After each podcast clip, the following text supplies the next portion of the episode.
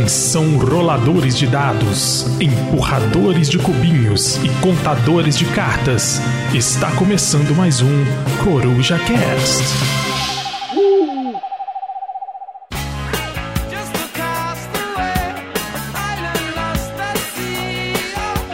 Fala galera, beleza? Aqui quem fala é o Pedrão e está começando o Coruja Shorts, Coruja Shorts de número 10, com o jogo Last Messenger. Mas, como é de praxe, eu tenho comigo ele, que fica procurando carrinhos do Mercado Livre domingo de manhã, Fabrício Santiago. E aí, galera, tudo bom? Começando aí, né? Primeiro shorts do ano, né? Primeiro Coisa boa. Shorts do ano aí para começar bem, bem animado. Tem que falar de um jogo que também é bem animado. Nós vamos falar de Last Message. Last Message é um jogo para 3 a 8 jogadores, criado por uma duplinha de coreanos, hein? Lee Ju-hwa e Ki Won-kim trabalharam juntos no jogo Cat Café. E assim como Last Message, não temos versão oficial no Brasil. E a arte já fica por conta aí de uma galera boa. A gente tem o Vincent Dutré, aquele francês maravilhoso que ilustrou a nova edição do Jaipur, Broom Service, aqueles jogos da série Lewis and Clark. Tem o Stephanie Scapa, é isso mesmo, Pedrão? Isso aí, Stefan Scapa. que fez o Dr. Eureka, a ilustração famosa. Tem o Nathan Hackett, que não tem outros trabalhos conhecidos no mundo dos board games. Tomara que ainda tenha, porque o cara manja muito. E o destaque aqui vai pro Gus Moraes, que é brasileiro, e ele fez uma arte para esse jogo aqui. E ele também ilustrou um jogo chamado A Conta da Copa é Nossa. Isso aí, jogo também brasileiro. No BGG, o Last Message tem o peso baixíssimo, 1.11. Esse jogo extremamente leve, delicinha. A nota média é de 6.8, colocando bem abaixo no ranking geral. Entretanto, Fabrício, o Last Message está apenas em 219 gésimo na categoria Party, Party Game. O que eu Tá acho, bom. assim, é um feito, tá entre os top 300. Pois Party é, com certeza. que não falta. Não falta. E qual que é a do Last Message? Aconteceu um crime, tá? Um jogador vai ser a vítima desse crime, não define o que crime que é, beleza? Outro jogador vai ser o criminoso, ok? E os demais jogadores, pode ser um time, vão ser os detetives. Mas o que que acontece? Aconteceu esse crime e a vítima, ela não consegue falar, ela não pode, né, ser clara em apontar quem é o culpado. Mas ela pode deixar pistas. Ela pode deixar pistas desenhadas, pistas escritas, para ajudar os detetives a identificarem quem é o criminoso no meio daquela multidão, assim. Mas de que multidão que eu tô falando, Pedrão? Então, o jogo é composto por seis cenários diferentes, com uma caralhada de coisa acontecendo nesse tempo, vários desenhos, naquele melhor estilo, onde está o Wally? E assim, a vítima tem que tentar mostrar onde o assassino está. Não é isso, Fabrício? É exatamente. O assassino ele vai escolher no início do jogo quem ele é, tá? E só ele e a vítima vão estar ali separados por um biombinho. Só eles vão saber quem realmente é o assassino. Então ele vai escolher um daqueles personagens que tá no meio daquela multidão de coisas. É muita coisa mesmo, gente. É, é uma emboleira danada. É propositalmente poluído para ser confuso. E um daqueles personagens ali vai ser sinalizado pelo criminoso e vai indicar, ó, eu sou esse aqui. E a vítima vai ter que, a partir daí, dar dicas para os detetives encontrarem esse criminoso no mapa. E como a vítima vai se comunicar com os detetives, Pedrão? Então, a vítima tem um, um- um quadrinho, sabe? Tipo aqueles quadro branco, pequenininho assim, que é um grid 3x3. E ele tem lá 30 segundos da ampulheta para desenhar as pistas. E antes de entregar as pistas pro detetive, o assassino pode apagar alguma dessas pistas para dificultar a investigação. E que para mim, essa ampulheta é um grande impeditivo, né?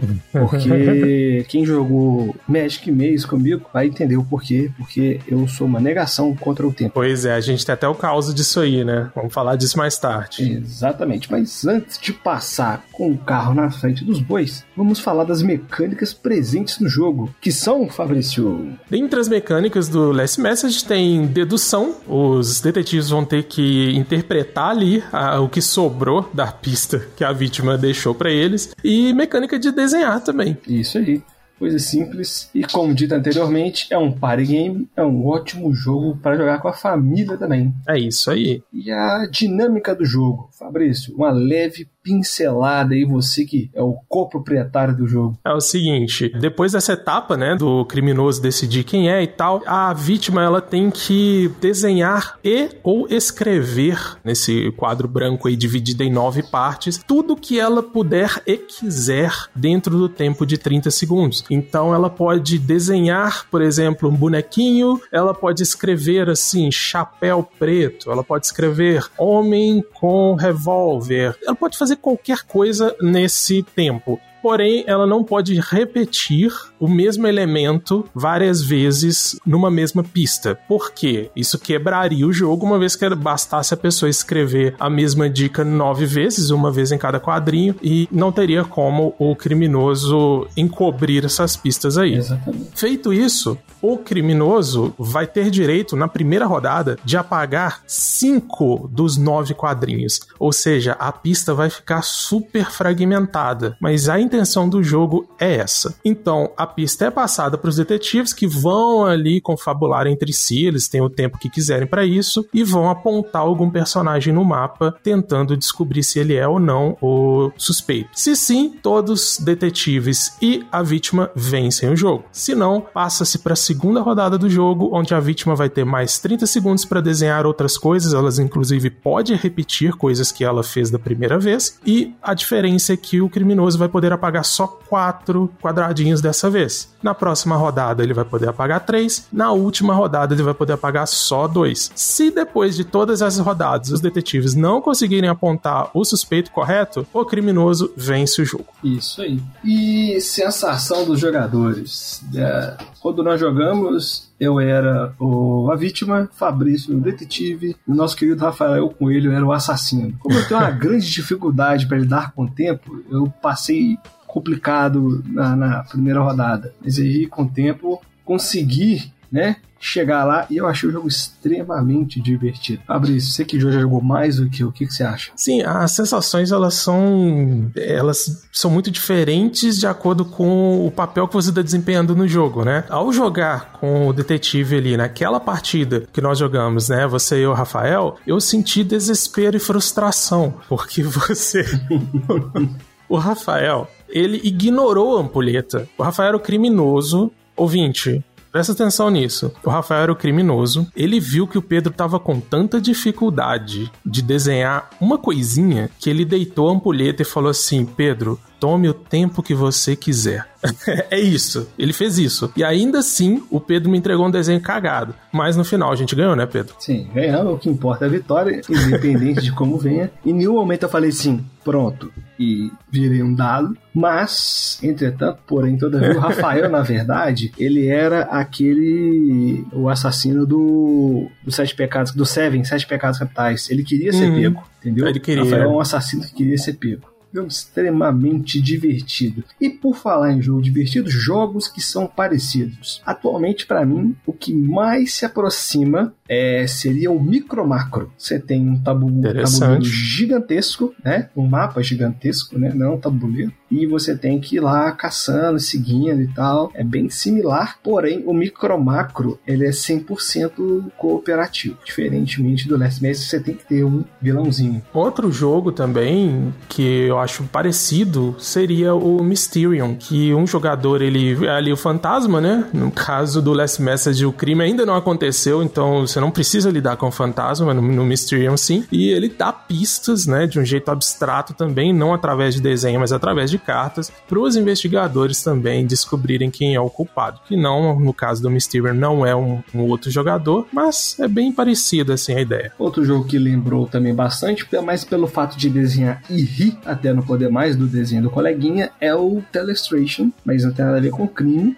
Outro jogo também que se assemelha um pouco é o When I Dream, porque você tem três facções diferentes, né, disputando ali a vitória. No caso, detetives, vítima e o assassino. No When I Dream você tem a pessoa que tá dormindo, o João Pestana e o outro personagem que eu não lembro.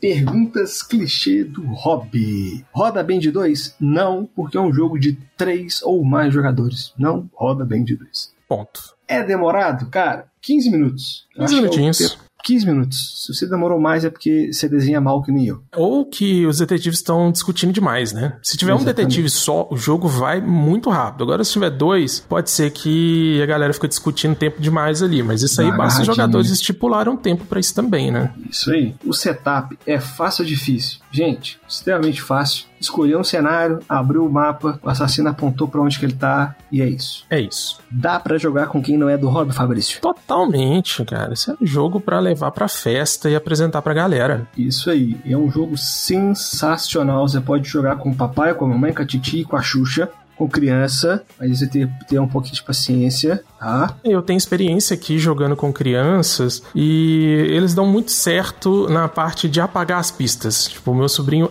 ama apagar as pistas. Ele ama ser o criminoso. Então ele escolhe o boneco, cara, ele escolhe o boneco mais mocado no mapa, velho. Um boneco que não sabia nem que existia. Ele consegue escolher aquele boneco para ser o criminoso e ele apaga as pistas assim com um sorriso no rosto, cara, que é impagável. É Aquele bom. sorrisinho de ah, miserável, quero ver. Características técnicas de Last Message. Rejogabilidade. Tendo em vista que são vários mapas, vários personagens personagens em cada mapa. A gente tá falando de centenas, tá? Em cada mapinha. Cara, a rejogabilidade é altíssima, assim. Eu considero um jogo virtualmente infinito, tá? A não ser se você joga alguém que tenha memória fotográfica. Sim, mas assim, você, você ainda pode jogar com o seu onde está o Wally, por exemplo. Exatamente. Entendeu? Você coloca ele ali, escolhe o um assassino, tira uma cópia para os detetives olharem, e é isso, cara. Isso aí. Escalabilidade. Ótimo. Eu acho que quanto mais gente brincando, melhor. Ah, eu já diria que três detetives detetives é um número legal, assim, sabe? Mais do que isso, pode ficar um negócio meio bagunçado, assim. Uma pessoa pode ficar borboletando. Entendi. Sorte Cara, não existe sorte nesse jogo. Não existe. A única sorte, é a verdade, pode ter sorte negativas de você ter eu desenhando. pois é. É, não negativa. tem, não tem, cara. Não... A chance de alguém apontar um personagem aleatório no mapa ali e acertar é, é quase nula. Não, não diria nem que deva ser considerado um elemento de sorte no jogo. Exatamente. O peso, como já disse anteriormente, levíssimo, 1.11. Peso, não é nem peso pena, é peso ácaro. Então, é, assim. É muito leve. E a arte belíssima arte, quatro artistas diferentes. Sim. Inclusive, um artista brasileiro aí que merece ser citado mais uma vez, porque o nome dele está na caixa do jogo, mas Isso. não está na ficha do BGG. E ainda, a gente já comentou antes que são seis cenários, né? Cada cenário desenhado por um artista, né? Alguns dos artistas desenharam mais de um, obviamente. Mas vamos lá. A gente tem o dos zumbis, tem de faroeste, de velho oeste, tem de vikings, tem um no espaço lá que parece em Marte, cheio de alienígenas. Além disso, tem um que parece de hobbits, assim, sabe? Uma, uhum. uma vilazinha, tipo um condado de hobbits, só que cheio de hobbits, né? E de casinhas e tal. E o de super-heróis, que é um bando de super-heróis, assim, no alto de uns prédios, assim. Mas não se enganem, todos eles são uma bagunça total. Exatamente. E, só para trazer outra informação, já que eu falo essa informação, componentes do jogo, que é uma telinha, 12 folhas frente e verso representando seis cenas de crime as folhinhas de consulta do assassino, as plaquinhas de apagar, marcador, ficha transparente e a ampulheta que fica aí. Os componentes do jogo. Fabrício, considerações finais sobre Last Message. Cara, Last Message é um jogo que, apesar de ter sido um jogo importado, porque ele não saiu aqui no Brasil, ele é um jogo que não saiu caro, porque ele é caixa pequena, um jogo com poucos componentes, ele não é um jogo muito caro, então quem tiver oportunidade aí de pegar ou, né, ou de repente jogar com alguém, vale a pena fazer esse experimento. E uma coisa que seria talvez um pontinho talvez negativo nele é o fato do time dos detetives poder ter um alpha player ali enchendo a paciência, né? Porque no final das contas, após todos os detetives discutirem quem eles acham que é, eles têm que escolher um. Né, para apontar no mapa. Então, se tiver um alpha player ali que vai ficar fazendo mind game ali, falando, pô, mas tem que ser esse aqui, tem que fazer esse aqui, se você tivesse ido naquele tava certo, aí estraga um pouquinho o clima do jogo.